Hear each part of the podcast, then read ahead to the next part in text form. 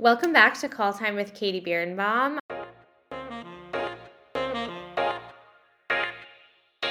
I hope you enjoyed our last episode with the great multi hyphenate extraordinaire Alex Wise. But I think you're going to really love this episode as well. I've been dying to get this upcoming guest on the pod for a while now.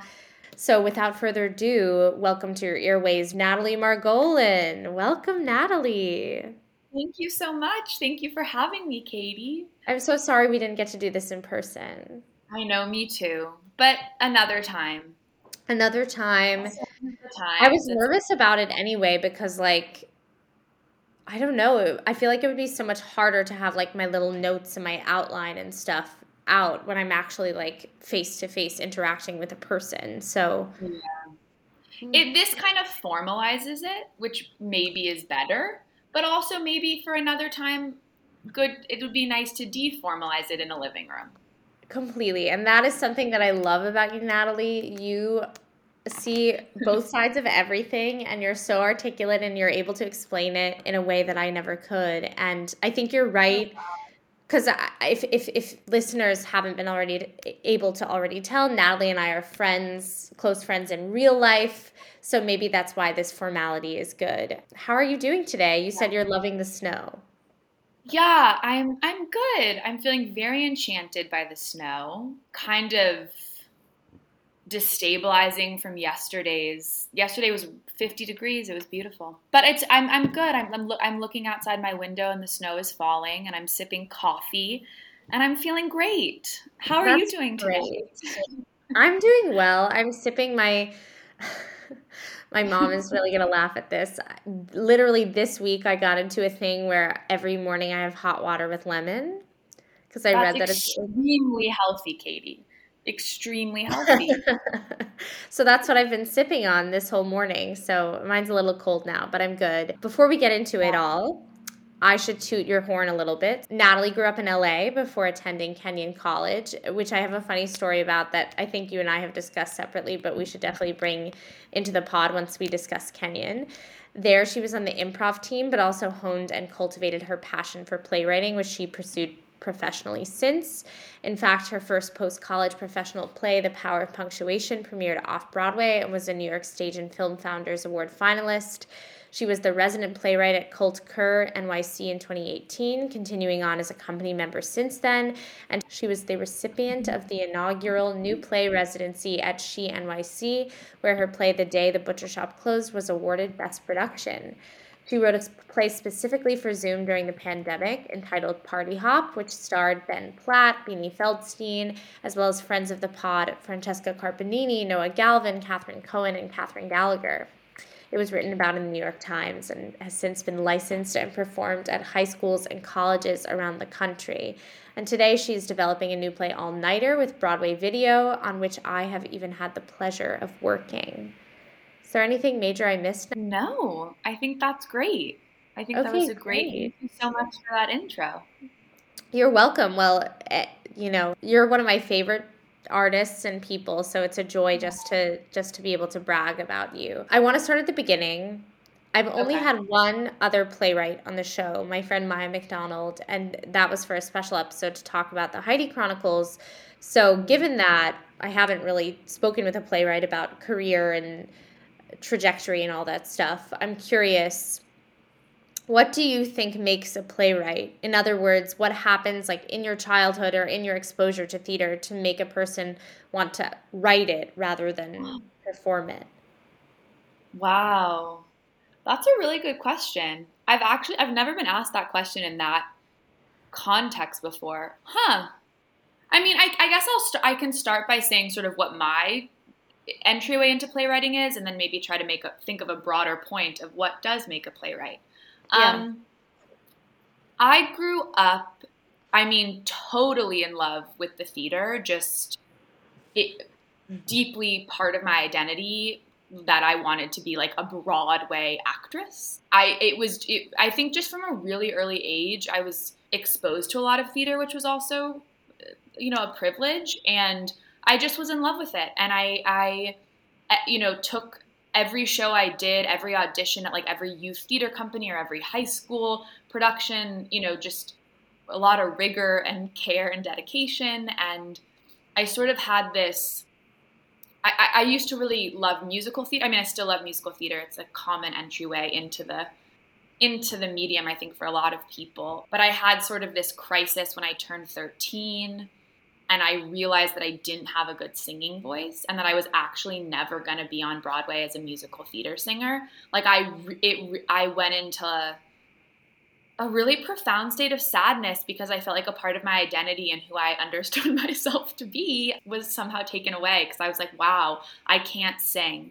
And this happened when I saw I saw Wicked and I was obsessed with Wicked, and my parents took me to see Wicked, and then I watched Idina Menzel do her thing, and I was like, all I want to do is that, and I can't do that. So then I was like, well, I will. moment of like adulthood, I think, because I becoming an adult i think something like sad and depressing but also sort of cool about becoming adult is like realizing that people have limitations and that there are some things that you're good at and some things that you're not. I just think that's very profound and honestly early to have that revelation about yourself. Yeah. It it I I kind of didn't talk. This is it's very dramatic, but I didn't really talk for like a week or two. Like I was and I was a chatty kid. Like and my parents were like what's going on? Like we were very actually worried about me. And then I did the big reveal. I was like, I can't sing. And to which they're probably like, we know. But yeah, you know, like, Natalie, that's okay. But I think that also at that time, when you're, you know, I think things are different now as far as there's like a lot more courses and offerings in the theater. But I think it, at that time, at that young age, like all there was was like acting. Like you you sang in the you were in the musical you acted in the musical. There wasn't like a playwriting class or directing class. There, you know it was like you're either in the play or you don't get in the play. So yeah it it it shook me. This was at 13 and then i for, for middle school and high school i was like I'll, i will i will do props or assistant stage manage for every musical and i will audition for every play. And i did that and that and i you know some of my best friends are from that like high school community of theater. And i and i was like i'm gonna be a play actress. I'm gonna act in plays. And i did i the drama department was like you can be in one musical and talk the songs just and be a character actress. And i was like sure i'm finding my niche here. And i went to college and I wanted to be a drama major. I went to liberal arts school. I went to Kenyon College. In the intro to drama class, there's a playwriting component that you had to take to be a drama major. And I felt extremely insecure about writing, actually. The high school that I went to was very intense and competitive. And obviously, the analytical essay is something, you know, they teach and it's a formula and it's a structure. And my brain was like, it just, I just never, I, English was both my favorite class, but I never did well in the analytical essay and I like did, did, I remember one time I even did like an intro about Wicked, and my professor was like, "No, like this is a, this is creative, but not the right intro into this whatever book we were writing about." But I I went to college. I was like, I have to take this intro to drama class, and I have to just suck it up and do the playwriting part. And I had to write my very first scene, and what I realized was that I could improvise alone in my head and then edit it and it was the most liberating amazing thing. And i slowly started to fall in love with it. And kenyon had really wonderful playwriting professors. And i mean just totally opened up. I didn't really even understand i didn't even really think about playwriting as a career. I didn't really think of it as i think both my insecurity about writing but also i don't feel that was something that was told to me as a young woman uh, like well you could be a playwright i don't know that wasn't that wasn't relevant to my coming of age in the theater. And then to have this door opened at school, I felt a shift in my identity in some ways, but it sort of is in, in the best way and in, in the growing up sort of way in a very formative way. And I have, yeah, just really, and then I wrote my first play there, my senior thesis, and that was what went um, off Broadway a few years later with the same group of people, which was really amazing. Incredible. I, I didn't know think, about improv that I mean, I knew you did improv in college, but I didn't know that that's like part of your process. Is that still what you Yeah, I think to a certain extent. I think it also depends on the play, but I think if I need I think my instinctive way into a play if I feel like I have writer's block or I'm like, what am I trying to get at here? You know, I'm like, go be alone and and just don't edit yourself and vomit. And that and and vomit the scene. And and it, you know and, and what is that? That's me doing two voices three voices my that's me imagining and improvising a scene. And that's just i grew up doing improv and it's was so such a big part of my life. And i think that that just meshed really well with then my in into playwriting and i think for a first draft that's that's oftentimes sort of a, a switch that goes on in my brain. I should ask you, I was going to ask it later, but now that we're on the subject, how would you describe your process? I think it varies on what I'm writing about. But I think also to your first question of sort of what makes a playwright or what, like, I think what playwriting has become as I've grown up a little bit is sort of a necessity for me. You know, it's it's something that I'm gonna do kind of no matter what because it's it's I tend to write when I'm feeling a lot and I need I, I write what I don't understand about my own life. Like if I have a question about something in my life, what writing has become is my vehicle like through which I explore that. And so I think sometimes a lot of the way like a lot of my plays begin are is me feeling extremely sad or like feeling and feeling a feeling to a great extent. It's in my body. I don't know what to do with that feeling, and then I'm gonna vomit a draft, and I can write really fast in that time. And I think that's also the improv and the. But I'm just like, but also it's because I'm trying to get out a feeling. I think, and I think oftentimes like for my close friends that I sometimes send my first drafts to, my first question is like, are, is it a diary entry or is it a, or can it be a play? and then sometimes it's a diary entry and sometimes it's like sure it's a diary entry but let's make it can be, there's something in there that's a play. And then my process totally shifts into something a lot more like aristotelian and like me trying to figure out like what is the arc what is the you know and then i go in I'm and do so my so glad you brought up aristotle and aristotelian on the pod. I think you're the first guest to do so so congratulations oh really yeah wow shout out to aristotle he taught me everything i know Ryan was very. That was the, what we learned. Like, you know, it was that dramatic structure, and I'm so grateful for it because I think it's so rooted everything I do. Like I, no matter what, like I'm playing with with form or whatever it may be, like having that sense of like dramatic structure and dramatic action. I think everyone should just check in with Aristotle if you're in if you're trying to write, if you're trying to think about a play to give notes on, if you're trying to like muddle through a draft, it is the best thing to just ground yourself. Really, I love it. I love it. Wow, that first of all, that's such a good pull quote for the pod. Everyone should check in with Aristotle. But I think that's it's a really cool and exciting mix of the formal and informal and structure and no structure and vomiting up your guts and being a good editor, which I find really attractive. So you're saying you learned that more formal dramatization from your classes at Kenyon? Yes, definitely. You have a particularly strong mentor while you were there in playwriting? Yeah, I had an amazing mentor, a playwright named Wendy MacLeod, and she was tough in a really good way. And and I yeah, I, I, actually don't even think I can be articulate about how much I learned in there because it's so formative to everything that I do. And her both like belief in me and the way she pushed me, she's so responsible for so much of like who I am and how I think about plays and process. Yeah.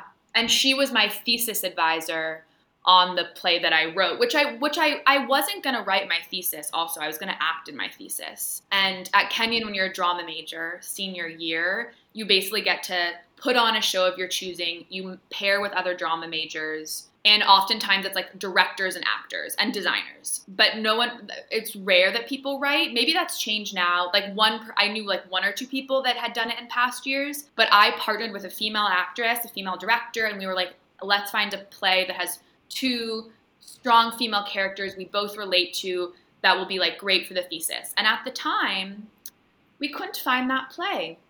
And I had started writing a two-hander in my playwriting class. And I my director read it and she was like, let's submit this to the department and see if you can if you can write and act in it and we submitted to the department and they were like go for it. And so my my first play was also developed in deep collaboration. That's another part of my process collaboration. I think it i mean i developed like with my best friends and this amazing playwriting mentor and it and it happened to be all women and it was incredibly amazing. And and how i learned how to write a play in it in in its fullness. Which is interesting because i definitely think of stereotypically the playwright or even just the writer in general as being the most solitary of the theater people because ultimately as you said you have to sit in a room and like make up the voices yourself and spill it out. And as someone who is an actor and a director especially as a director so often when the playwright gets in the room people are like I really don't want the playwright in here. They don't understand how the work and the collaboration works. They're only used to being by themselves. This sucks. I don't want them in there. So it's so interesting to hear that collaboration and people is such a huge aspect of your process. Do you think you're unique in that way? Do you think of your playwriting as being solitary? I don't think I'm unique in that way. I'm sure a lot of playwrights eh, in, enjoy the collaboration as much as I do because I think that at least like my relationship to playwriting or my understanding of it is that you can't do it alone. Like you you must do it alone, but I also believe like you need other people to read your play for it to grow. Nothing I've ever written has succeeded because I spent time alone in my room and didn't share what I was working on with anybody for months. It succeeded because I vomited, I shared it with a smart and generous friend who had wonderful thoughts that pushed me to my next draft. And then I was like, this draft is ready for generous, smart friends to sit in a room and read it out loud. And then I got more feedback, and then the play grew. Like, I just, I just really believe, at least for me, like my work. I mean, the, the solitary time is necessary and it's also my therapy and so important. And I love it and have grown to love it more so also as I've gotten older. I think I've also learned when to when to stop in taking feedback because I can be a little feedback cuckoo. I can be like, anyone who has any thought at all, like, let me know. I'll think about it, I'll incorporate it. And it's like, okay, like, Natalie, like, also listen calmly and take what's only necessary. And that was definitely a lesson I've learned that's very valuable. And I think Kenyon taught me how to listen to notes, which I feel very grateful for. But I think in moments in New York, I probably lost my way with that a little bit. And I've, I think I've recentered in that. But yeah, yeah. I collaboration for me is is and and the idea that community is built off something that you made or like thought of, and that that is like I've had just spurts of that feeling, and I don't think I've ever felt anything better in some ways. Like just that other people are making something that's so close to you their own. Like when actors feel ownership, when the director feels ownership, and then you're building like a home for everyone because of this thing that you needed to process that's what i love and that's what's like deeply meaningful for me in writing and then sharing. That's, that's so beautiful I, and i think it's really true i mean obviously the text is the foundation upon which the house is built. I want to ask you though you see you seem like there's so much joy that comes in the sharing and seeing other people react to it but also, I imagine because your plays, as you have said, are a form of therapy for you and how you work things out in your own life, do you ever get nervous about sharing what seems like yes. an intimate part of yourself with the world? Yes. Yes. Yes. Good answer. Good answer. 100%. Well, you're not a playwright who writes like, you know, about like there's an Edward Albee play that I was recently reading about that's like lizards, like everyone's lizards. Yeah. And yeah. that maybe of course like have been Edward Albee like working something out in his own life in an obscure way, but having read and worked with some of your work, like it, it's a lot easier to map onto your life. Yeah. Which is stressful. To for me sometimes. When I acted in my own work, which I've stopped doing, but I did that at the beginning. I was going to ask, were you in the Power Punctuation when when it was in New York? I was, yeah. I didn't know. Yeah. And, dramatic debut for Natalie. And I I remember actually my my playwriting professor at Kenyon being like, I want you I love that you're acting in it, but I also wish you could experience it fully as a playwright in the room and kind of sit back.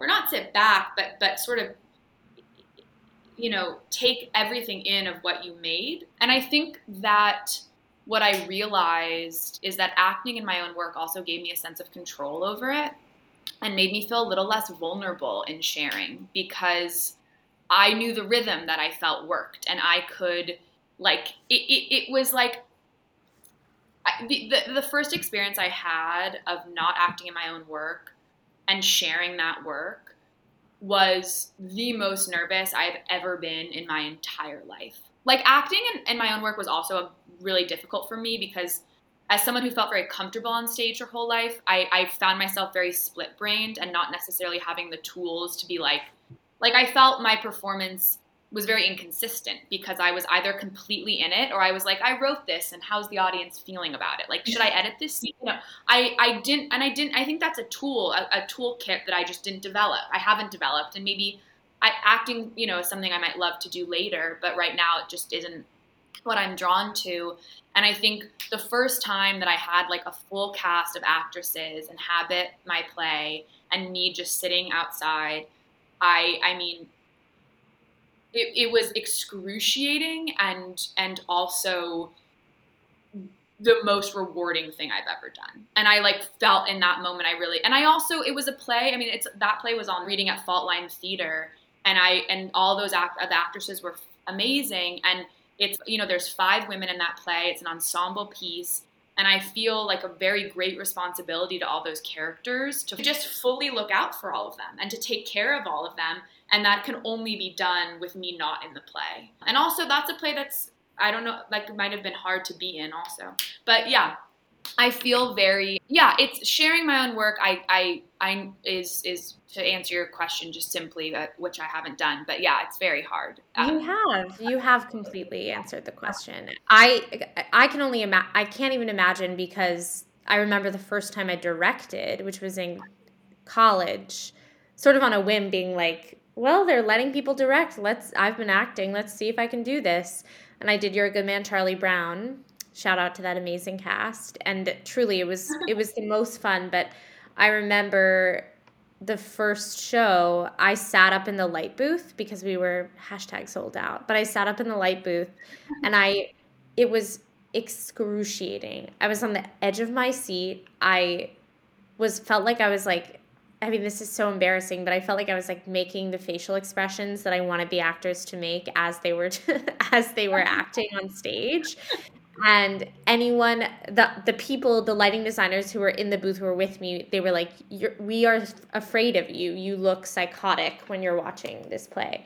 So i think it's i get it. I and i assume it's mm-hmm. much worse as a playwright. So i get it I've but seen a lot of playwrights mouth their I've been in like where they are mouthing is and no shade to anyone that does that I totally understand. But I think that like that's a thing where it's they're just I, I don't even know if people are aware that they're doing it because it's such a sense of own like it's like needing to feel you can't disconnect from it because you're so nervous about it and need to feel connected to it in some way and you're just fully in it mouthing or facial expressions or whatever it may be. I think that's nor- very normal.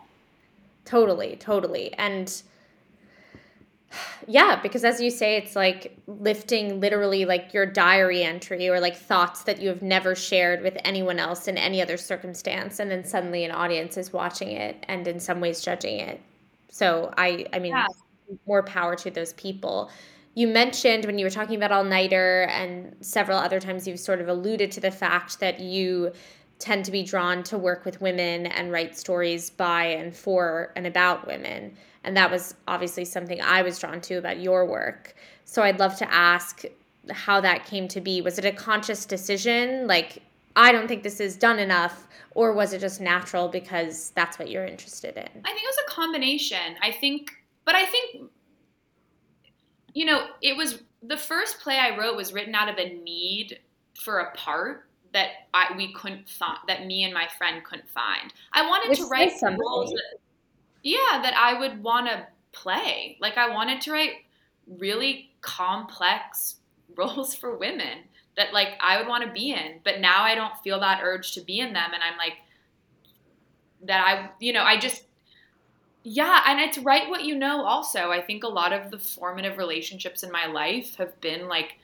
with I have, you know, with my female friends and that dynamic that I'm constantly parceling through of like what is female friendship is a theme that I think runs through everything I work on. Yeah, it's never been like a conscious. I think when I talk about my work, I have to bring that up because it's like my intent is to write like complex female characters, but also it's never been a choice. It's just what's happened and what would happen. Like I'm never writing being like, and what should I write about now? I'm writing because I'm that because I'm thinking about something or I'm thinking about a dynamic or I'm thinking about an event and I'm trying to find my way into it. And lots of the time, I ha- there's there you know lots of the time the characters just happen to be uh, female. That's what I say. Also, Yeah. That being said, you did say that, you know, the original impetus for this thesis show you wrote that then went off Broadway was because you were looking for these complex roles for women and there weren't. Now that you write these stories and you're a female playwright, it definitely looks to me that even though there are some amazing female playwrights obviously working, it definitely seems like a male dominated field largely still. First of all, is that your experience? Do you think that it, it still feels like an anomaly to be a female playwright? Like yes and no. I think I've been really lucky that I mean, yes, it's like a completely still male dominated field. It's if you look at a lot of seasons, it tends to be like, you know, three to five kind of vibe. Like it's not yes, you know, like that's there's still a like gender inequality within like the field of playwriting for sure. I think I've been really lucky that a lot of people I've worked for and interned for and assisted for in my years in New York have been female playwrights and directors and I've been sort of, you know, exposed to and immersed in in a lot of female oriented and female driven work. And there's so many great young female playwrights out there that are pushing and are trying and are getting produced and that's really exciting and important. And I'm excited for more and more of them to have their work shown.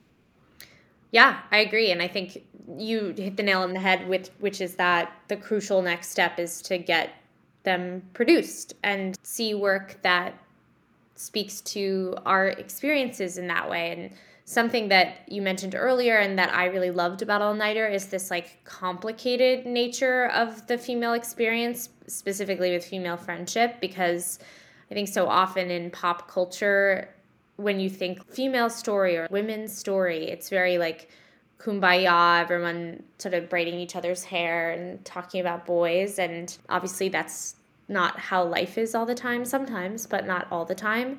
First of all, do you think it's important to you to depict both sides of the coin of this special female relationship?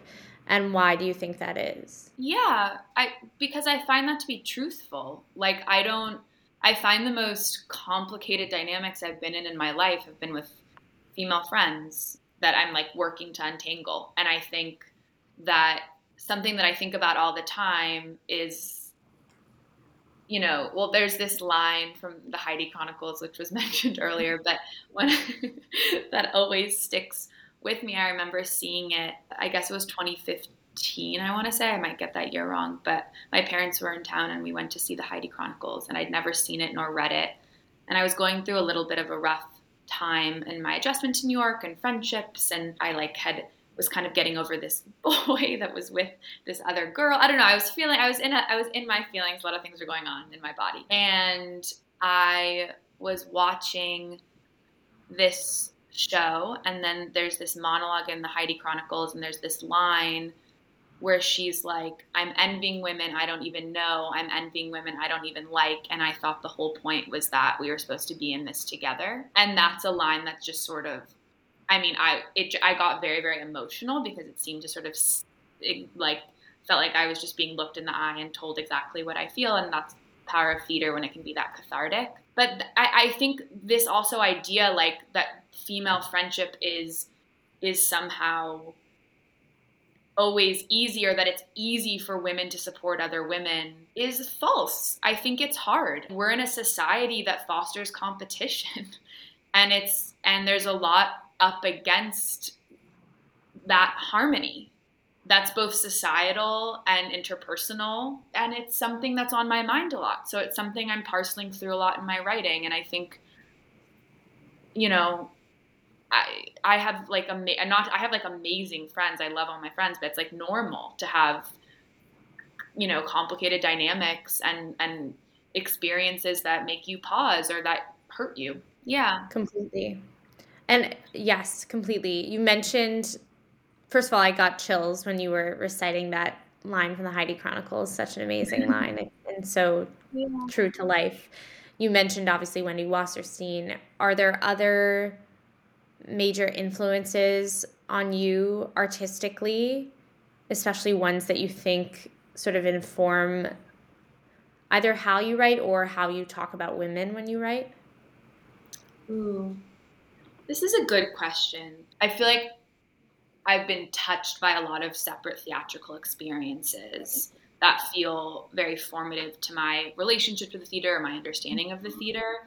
You know, like in college, I remember being exposed to Pinter and reading The Lover, and there was something about the game in that play and the rhythm of that play that has always stuck with me, I think, as far as kind of opening up what a play can be. Yeah, I just I that was like a very formative play. I mean, I did yeah, I don't I mean seeing like Ming Peiffer's Usual Girls off Broadway a few years ago, like that was an experience in the theater where I feel like I just buckled up my seatbelt and I was like, I could sit here forever. I just loved it so much and felt everything she was circling and exploring and the way it was done and the cast and the direct. I mean, all of it, I was like, oh, like I, you know, I, I bring this play up a lot. And, uh, yeah, I, when I saw Hand to God, however many years ago by Robert Askins, and I was like, there was something about the playwriting in that that was, you know, a boy needed something from his mother and then at the end of the play he got what he needed. And it just was like one of those plays that also reminded me what good writing is. And to some you know like a need and then g- going through something and then getting that need met.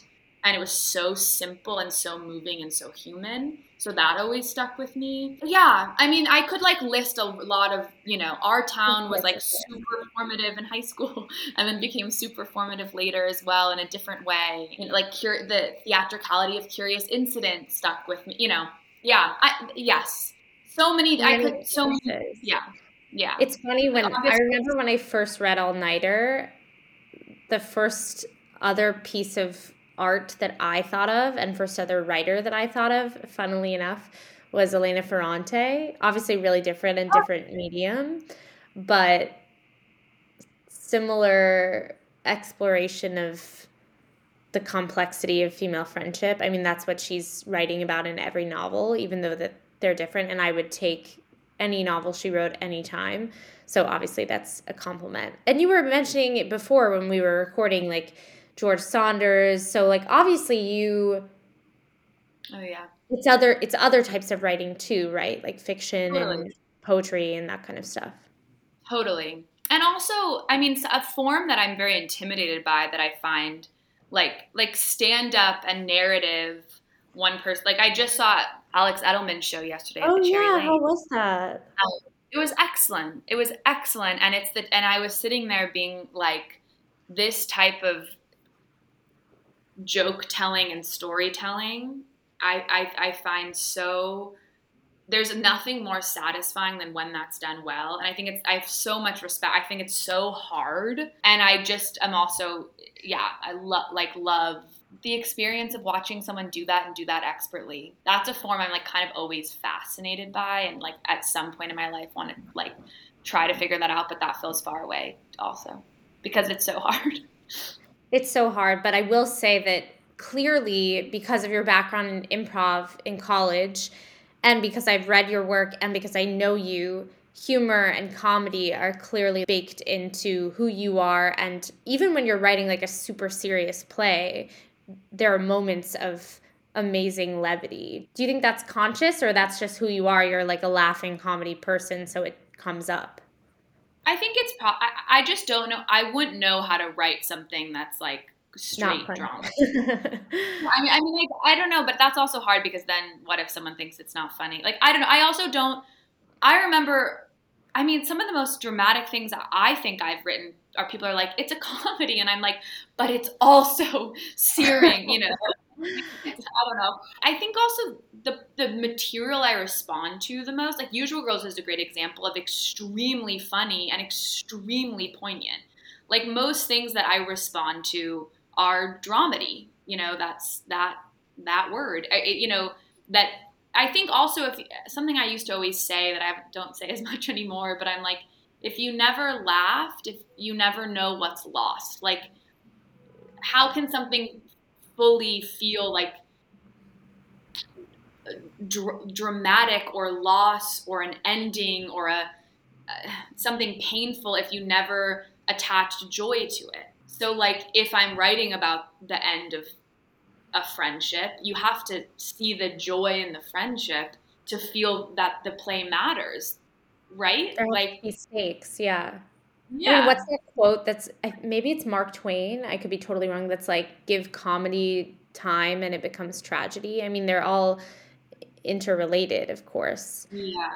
You mentioned dramedy, which I immediately, when I hear the word dramedy, I think like TV and film because I feel like everything being made right now is a dramedy. And I know that you have been working on more TV stuff lately. So, what has that experience been like for you? And can you tell us anything about what you're working on? That experience has been interesting. I feel like I've learned a lot in the past few years about screenwriting. And it's very different from playwriting as far as sort of I, you know, the process that I sort of depend on in playwriting, I found I cannot depend on in TV and film, which has been good, a good lesson. And I, I have a few pots simmering. I don't know if anything is worth mentioning at this time, but check in late, check in a little later, hopefully. And is um, did you go into TV because I mean, just having like a very sort of practical conversation?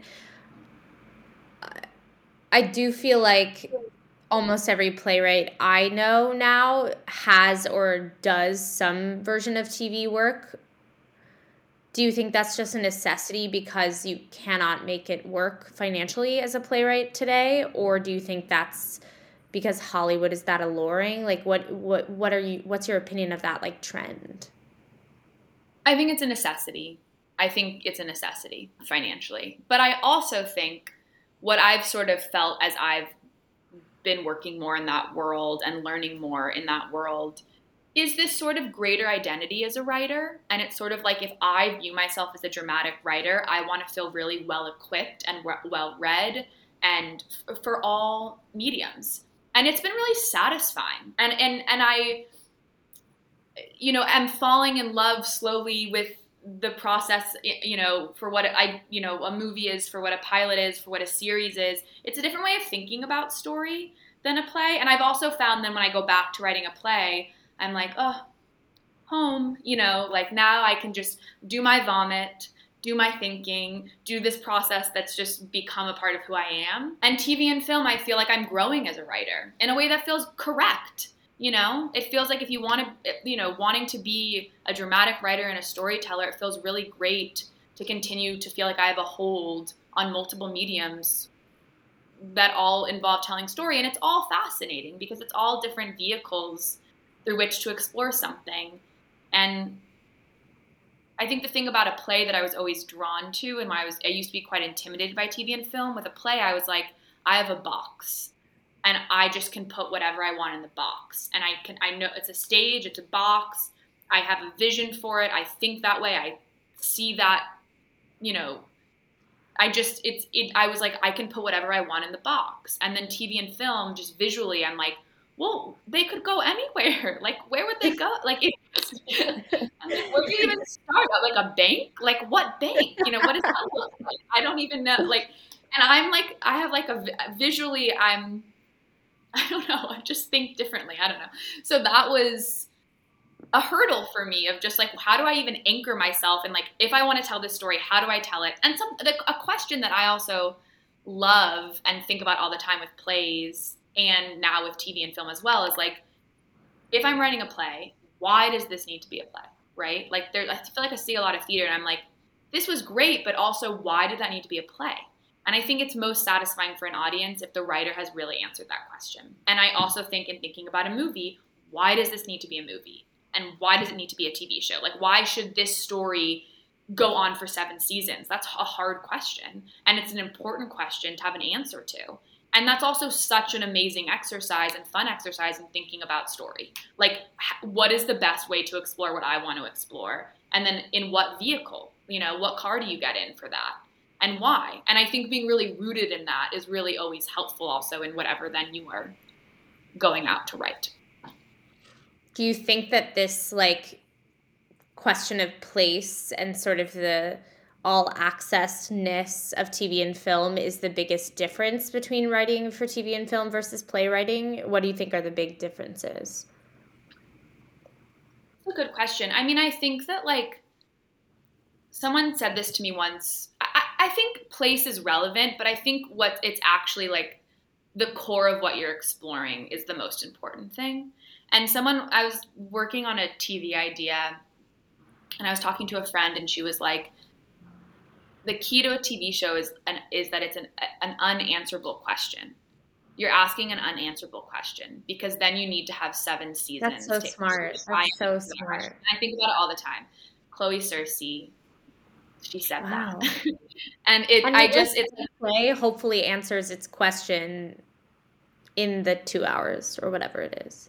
Or I think a play can like leave should leave you with a you should experience something and then be i mean there, there's no shoulds to each their own as far as what kind of play they want to make but i find it satisfying to leave the audience with something to go to dinner about and question and mull over and chew and i think that like the i think as far as like when I had this idea for All Nighter, I initially had an idea for a TV show because I wanted it to be. I, I had an idea for an all nighter in college, and basically, like one season would be one all nighter. That doesn't necessarily have legs for many other seasons, but I thought that was like an interesting dramatic structure because I pulled so many all nighters in college and I found them dramatically rich. Then I was talking about that premise, and someone was like, Well, inherently that's a play because it's like Aristotle. It's one. It's un, unity of time and space, and you have something that happens at the beginning, and then uh, there's an event, and, and something happens at the end, and there's something like even though it's not necessarily the most like inherently theatrical, it also is completely inherently theatrical because of its unity of time and place. And because it's like centered around one event. Yeah. And then a movie I think is more similar to a play to some extent. And so visually I think that definitely comes into play as far as how what what do you need to tell the story and do you need you know how yeah. much space you need to tell the story you mentioned giving people something to like talk about at dinner after a play a movie whatever it is even a tv show i guess so with your work what do you hope audiences will come away thinking or feeling from your plays oh that's so hard um, I mean, obviously it's different for every play, but it could be as simple yeah. as like having good conversation, questioning, whatever it is. Yeah, quite. Well, I'll, I'll, I'll I don't want to be prescriptive. So I'll, the, the, something that I'll say is after my first play went up at college, I remember being being in the cafeteria the next day, and there was like a group of kids that had all seen the play, and they were chatting, and they're like, "Natalie, Natalie, come here," and I was like, "Okay." And they were like, and the power punctuation is about two friends, Jenny and Fran. And they were like, are they friends the next morning? And half the table was like, they're never speaking again. And the other half of the table was like, they're definitely friends in the morning. And I was like, uh, you know, great. You were in this heaven. Is, I was complete heaven. I was like, tell me why, you know, ooh, you know. And I think, and that was really exciting to me. And that was also maybe the question I brought into the question of that play was like, does the casual hookup culture in college actively get in the way of a lot of female friends? Like, can you have like casual sex with similar people? What about like sex in college as it relates to female friendship? And betraying each other and hurting each other in that way and how much can we just get over and be okay? And it was interesting to me that half the table was like it's definitely okay and the other half was like no. Whereas my play- playwriting professor her note to me is like you need a more specific ending on if they're friends or not the next morning and i was like i don't know yet so i can't answer that. Well that was going to be my next question for you as someone who it seems like and even from working on all, on all nighter you and i had conversations about like what happens after the play as being the question that you you are left with this play. Are they friends? Who gets over it? Whatever it is. But do you find it helpful for you yourself the playwright to privately know the answer to this question? Or are you should you also be wondering? I think it's important for the play I, as i've gotten a little older since power punctuation i i think yeah i think it i think i should know. I think i should know in my intent as a writer, I think that the actors and the directors should be able to make a choice. And maybe it will align with my choice. But I also think like if an actress decides otherwise, that's okay. There's that, you know, like I, I, I think I should know and I think I should do all I can in the writing to put that there. But I also think, and it's like what I, yeah, I just think leaving space for an actor to decide also and for a director to decide is important as well. I don't know. I'm kind of the exciting well, yeah, part this, of it. Yeah, there's this space. I mean, that's partially what makes playwriting, I imagine, so nerve wracking and frustrating sometimes. It's almost like parenthood. Like, you've nurtured this thing into being and then suddenly you have you especially in order to be a good and collaborative playwright you have to let it go and sometimes yeah. the characters aren't going to be exactly as you pictured. And yeah. the director's choices aren't going to be exactly as you pictured. And in some ways that's beautiful because it's going to become this whole other artistic thing that you couldn't even imagine that is somewhat separate from what you originally imagined on the page. So i think that's really true. I think also working with directors is so exciting like it I, I think i sort of maybe this is repetitive from what i said earlier but i just think the joy of someone coming in and infusing your work with something that you didn't know was in there which is also is or you know it, it, there's nothing it's that's the process that's the collab. That's what makes it that you know to build it to make it 3d to make it alive like that it, it becomes something that's not yours in a really important way. And yeah i think that's crucial. I agree and I think one of the most, having worked on new plays and musicals, I think probably the most important relationship in the room is that between the director and the playwright because yeah. they're just feeding off of each other and making this as you say new thing together. I think it's so special. And and if that relationship is strong and if they're both bringing like different things it can be so beautiful. We've talked a lot about form and creativity and process, but I want to ask a bit about like the nuts and bolts of career stuff. We talk a sure. lot on this show about the difficult trajectory of being like an actor or even a director, a designer. But because I haven't really had a lot of playwrights, I'm curious. It seems like, in some ways, an even more obscure career path or trajectory than being an actor or director how have you found it to be? What has the road been like for you? Winding. A winding a long road. and winding road, as Paul McCartney would say. A long and winding road. I think that I had, I don't know, it's been interesting. I had, you know, I was, I sort of had this pop of success two years out from college, right? And it was with the same team I'd built this play with. And the play only happened because I was interning for a producer who then was like, I want to read your work, read my play, and was like, we got to put this on, and kind of rallied the team. And, you know, it be, and then it was like the New York Times came, and all of a sudden it was like, I was like, oh, this is like, maybe I can actually do this, you know? And then, you know, amidst that, there's of course like a ton of nanning and a ton of assisting and a ton of like I only had one play, you know, and I was working on my second and I was extremely green And it's like, okay, I had one play and now I needed write another play. And you know, I, I, I there was a lot more growing for me to do as a writer and also building for me to do as a writer. And so in that time, like in I, I've I've worked I've I, I have worked in so many different areas. Like I've interned for a producer, I like interned at a casting place, I've assisted directors and I've assisted playwrights, and I have cared for a lot of children and I have done a lot of my own readings in a living room and and also done a lot of been lucky to be part of like different festivals or workshops and you know i'm now working hopefully towards the next production proper production. But it's it's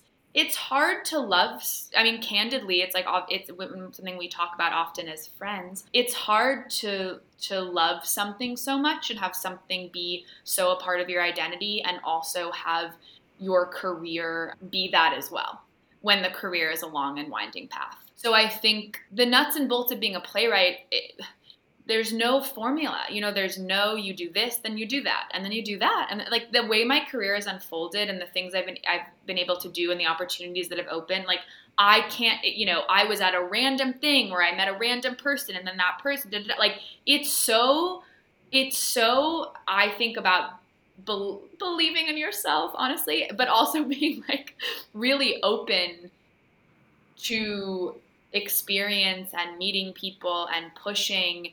And I've had so many meetings, not so many, but I've had like a few conversations in my life where I feel like, you know, the wind's knocked out of you a little bit and you're like, you don't get my work and maybe I can't do this. And then it's like, okay, no, like the person I, the, I, ha- I have to believe that I have something to say which feels kind of insane sometimes because then you can spiral and be like, I don't know. It's it's complicated and it it's it's complicated also when you have to be like your own champion most of the time. And I think for playwrights, like you just you know you have you have to keep writing and you have to push through and you have to keep trying. Um, it's funny though because uh, in preparing for this interview, obviously the word playwright was pulsing through my head, and I was thinking about how, like, in some ways, if I were a playwright, I would have insecurity about like saying I was a playwright to random people because in some ways it sounds like a fossilized job, like totally. being like a court jester or like a portrait painter or whatever it is do you ever feel that way? And and then separately do you believe that? Like is that why so many people are doing tv as well? Yeah. That's a good question. When i say i'm a playwright to people that i meet i definitely sometimes feel like i'm putting on a hat. Do you know what i mean? Yes. And like, I'm like, playwright. Um, yeah, like I am an artiste with a pen. Like I, it's it's it's cuckoo. And then people are like, you make money from that? And it's like, well, what a rude question, you know? right. No one would ever ask a doctor or a lawyer if they made money from that. Yeah, like like is that actually is that your day job? Yeah. I don't know. I, I mean, I definitely think I, I think the to, to only be a playwright. I actually don't really know anyone that's only a playwright as far as like how they make a living. Tony I'd if, they, if they're out there, like let me know. Like I would love to know. But yeah. Yeah. But at a certain point, like I love that like you are a playwright. Just because you also write for TV or also, you know, occasionally, I don't know, babysit or whatever it is, doesn't make you not a playwright. Like oh, that oh, yeah, that is what you are. So own it. Oh yeah, yeah. I feel I feel ownership over that. Like I feel like it's kind of like oops, that's it. Like that's what I do. Like that, it's just who I am, and it's what I do, and it's and it's and I, you know, as the years have gone on, I just feel like more strongly associated with that identity. I feel most myself when I'm in when I'm in a room as a playwright in the room, like, and that is a really overwhelming feeling to feel kind of like something in you is clicking together when you get to be in that position. But yeah. This is such a nerdy, like linguistics Katie thing to say, and I'll probably cut it. But even in thinking about the word playwright, with that it's not how we usually spell right, and it's I G H T. There's something right. about that. I think that's partially why you feel like you're like putting on a hat, quote unquote, when you say it. But there's also something about that that feels like it's not just like intellectual writing, like something about the word write, because it sounds more like meld or create. You know what I mean? It's more like you're like physically creating a play, like you're hammering a play into place. I don't know. I think it's it's cool. Does that make any sense? Totally, totally. There's something very like visceral and tactical and it's it's molding play. Yeah. Yes, yeah, exactly. It's a very alive thing. And it's exactly. Yeah. Yeah. I need to look up more about like the origin of the word itself. Word. Because, yeah, because I also know when I worked at the Hunter College playwriting department, there was always like confusion within the department about whether the verb was spelled with the GH or just regular. It's interesting. One of my last questions for you before yes. we move on to our ending segment, sort of similar to what we were discussing before. Do you have any advice for aspiring playwrights who may be listening, or especially aspiring female playwrights who may be? I think learning how to listen to how people respond to your work is extremely important. And I think remaining ex- remaining open and not shut off to criticism or feedback is will only probably will only help your work grow but also knowing when someone actually just didn't get it and not to let them into your process. As a female playwright who's written about i have a play called tutus it's, it's a coming of age story about a young woman in in relationship to her grandfather and both characters processing trauma and and my understanding of my grandpa as I grew older and how he processed his trauma. But it's a coming of age about a young woman. It's also in the form I use improv as sort of a form and it's a kind of a memory play and and I had a meeting of someone who really responded to the play, but he also said to me, This play is too small for my theater. And that's not like the first time something I've written about a woman coming of age has been called small. And I was also once like I was yeah yeah. I I and I just if you're writing about something that's true to you and you're exploring something that's meaningful to you please always ignore that freaking word because it's used all the time. There's so many plays about men coming of age. Literally, almost all plays are about men coming of age. Do not let somebody tell you that your growing up and your understanding of yourself is small, particularly if you're female or female identifying, because there are not enough stories. Like, I had someone once say to me, I said I wanted to write complex roles for women.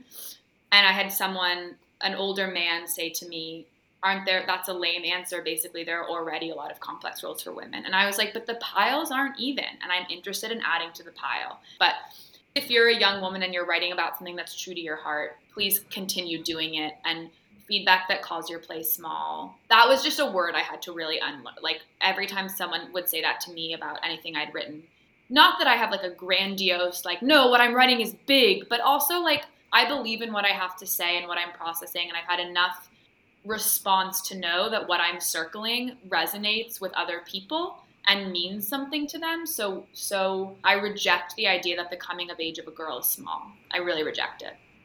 And who's to say that like a story about a family dealing with alcoholism in the Midwest is any bigger than right. a group of friends dealing with sex, drugs, and alcohol and coming of age in college is. Like that that's and almost every one of those big sort of iconic American family plays I think people think of as big, even though they are in uh-huh. like the domestic sphere.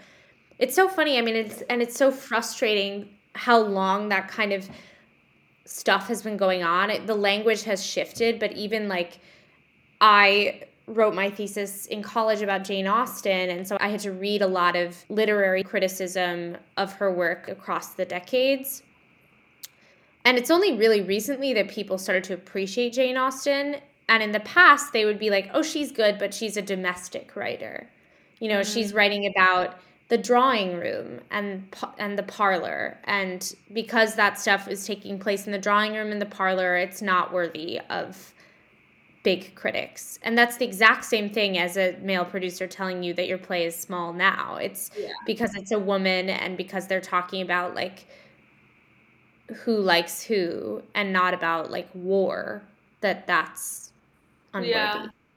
and what was ironic to me about that comment not but i was like there's it's I actually, this is about my grandpa who's like also was in the war. it's about his literally also about war. yeah, it centers around you know the relationship. You know, it's it, the vehicle through which I explore it is like the coming of age of a 15 year old girl. So. Uh, I think I saw that, didn't I? At like a reading in like. Oh, Chelsea you did see a reading about. It. Yeah, yeah, yeah, yeah. You did see a reading about. It, it was great. Um, I really liked it. Um, I think that's really good advice. Sorry, did you have one other thing to say? No, just that the play I most recently wrote in the before I, I recently turned 30 and before I turned 30 I was like I need to write one more play in my 20s and I wrote it in amidst a lot of feeling. And it's called my dinner party play and it's sort of a parody of a dinner party play but so much of what I think I'm struggling with in that play is sort of this typical idea of a dinner party play and the politics that men tend to discuss at the dinner, and then just how a woman's voice and frustrations fit into that and how to write that play. At some point, I was going to ask what you're working on now. Can you share? So, you're working on that. Is there anything else you can share with us? Yeah, I'm working on a play called Bed Bath and Beyond right now. With I have a commission with Colt Coeur, and I'm working on it with Adrienne Campbell Holt, who's a wonderful director. And that's about my relationship with my grandma, who I'm very close with, who's a hundred and one, and amazing. And I live. I spent two years of the pandemic living with her, and in the second year of the pandemic, she got very very sick. She didn't get COVID, but she had a lot of her heart was failing her, and sent my house into a bit of a crisis and I've had a very like overwhelming experience of grief and sadness in those in those times and the only thing I could do was write and so I wrote and vomited a draft about a girl and her grandma sitting at a bedside where her and and that was a vomit diary entry and Adrienne read it and really I'm so grateful that she was saw something in there and now we're building that play together. And so yeah, so that's what I'm working on right now.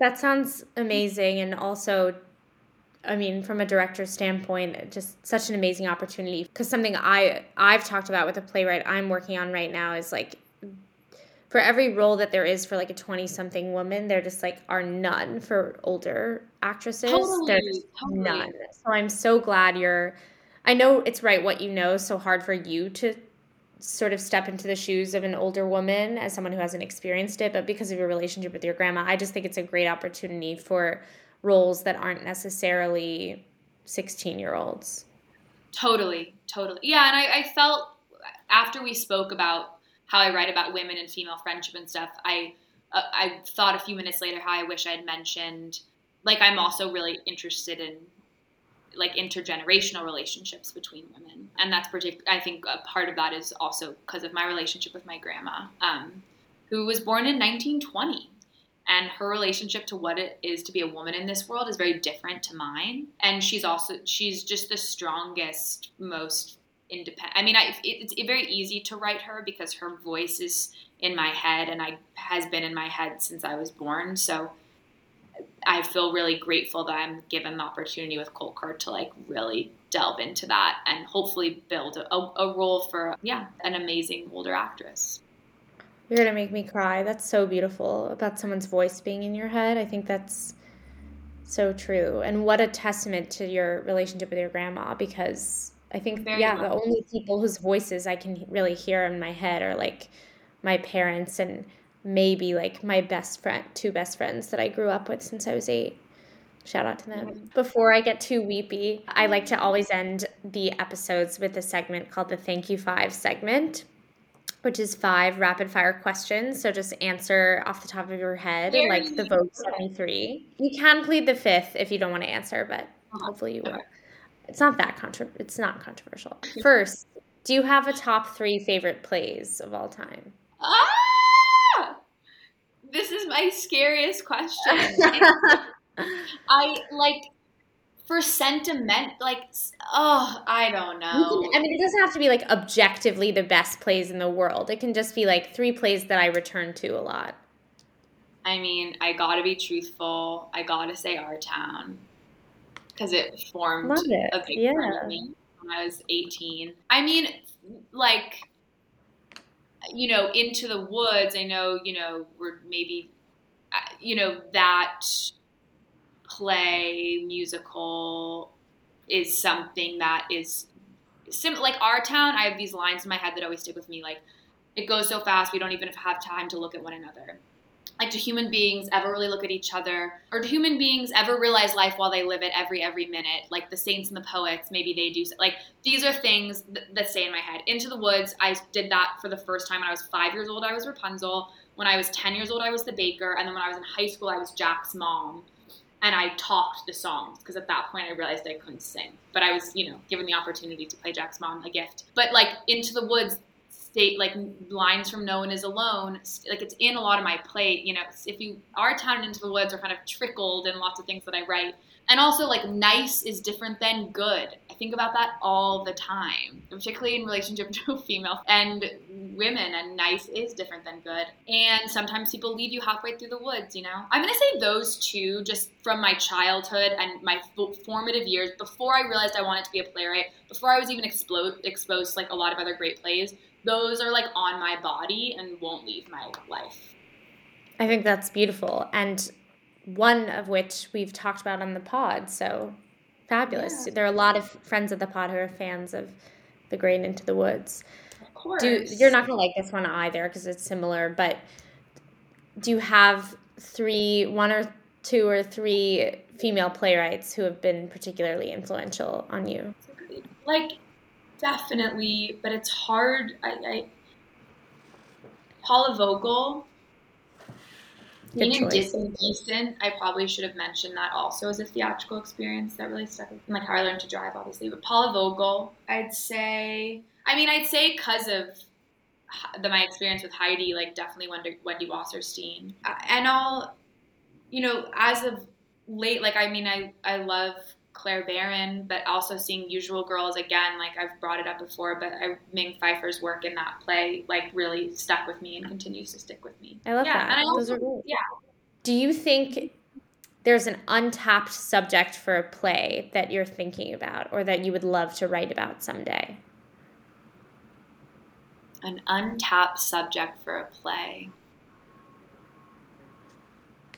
It's about perspective. There are so many stories we haven't heard through certain lenses and perspectives and identities.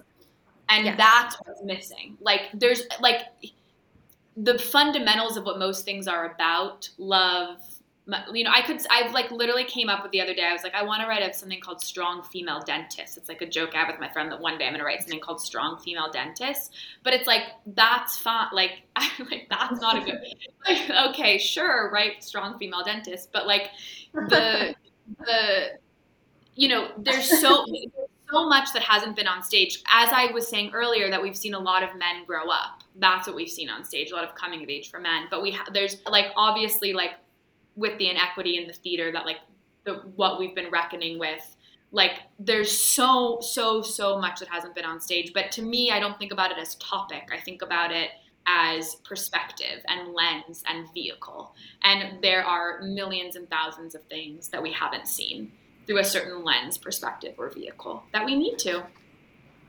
I think that's a really smart answer. I probably just would have been like well, you know, I'm dying to write my play about a that's like a parody of a talk back. That's like a talk a play oh, yes, talk back yes. for a play that hasn't happened. Well, but, for the you know, longest time, I was like, I want to write a dinner party play. Like uh, that's been a thing in my head for a few years. Like, gotta write a dinner party play. Gotta write a dinner party play. And I had like an idea for all these like thing. And then like before I turned thirty, I was like, I'm writing the dinner party play. So now I feel like I've checked that off. But there's a million dinner party plays. You know what I mean? Of course, of course. Yes. Stay tuned. Exactly. We'll see. We'll see. Do you have a favorite thing about the relationship between women? Yeah. I think that when you are loved by a best friend who perhaps is a woman, like there's like a an intimacy to some female friendship and care, care like love and care like you know, my best friend in the world is Gracie. love shout shout out to Gracie. And shout out Gracie. Like, love her so much. I haven't really written about her because it's like pretty good friendship. But I Yet. um, but I I feel like there are just so many moments in this life and like particularly when I was like dealing with the when I thank God my grandma made it through that hard time but when I thought she wasn't going to make it, you know, there's the support that you can have. Like just this idea like, well, I have like Gracie through for my life, so I'm going to be okay. You know, like that feeling of just like I don't know, family and dedication and love and like support and care. I don't know. And chosen family, chosen family. And I have that with a lot of I could name other people too that I feel that way with, of course. But I love to hate on Sex in the City, but it's I mean, it's the most true moment when Carrie's at the diner and she's like, maybe the loves of my life are you guys and these men are just like fun people who go in and out. I mean, people love to spoof that now, but I think it's a problem of wisdom. Right. My last thank you five. I ask almost everyone this, and you can take this very literally or very metaphorically. A playwright's essential. So it could be literally like a laptop to write on, or it could be metaphorically like spunk or like a sense of identity or something like that. You know, it's I it's hard because I think the temperament and the rhythm and the way in which people go about writing is so is so personal and so different. Like the my when you first said that, the first thing that came to my mind is like a candle because I like to light a candle next to when I write. That. Like something very alive and one time I lit my hair on fire, which was terrible while I was writing. Oh my but gosh. So safety first if you use a candle. But I, for me, it's like I need to have a candle next to my laptop when I'm working. I, I don't do it all the time, but I, but it's something that feels, yeah, that's kind of my personal little essential. I love that. It's very Shakespeare in love. Oh, yeah, I guess writing, writing by candlelight. no, but I get it. I'm exactly. I'm such a candle person too. I get it. It like put, immediately puts you in this reverie internal mood that I think is really useful and beautiful. So clearly, we're both candle people. So if you're interested in writing, go out and get candles. Totally. Um, Natalie, this was so fun and amazing. And I knew it would be one of my favorite conversations in the pod. Is there anything you feel like I've missed?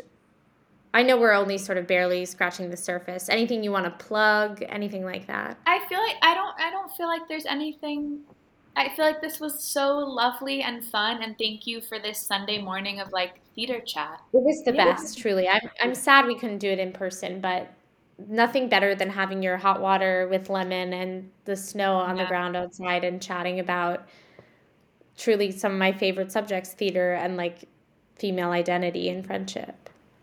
Yeah. The best. Lovely. Well, I finished my coffee. Lovely. Oh, lovely.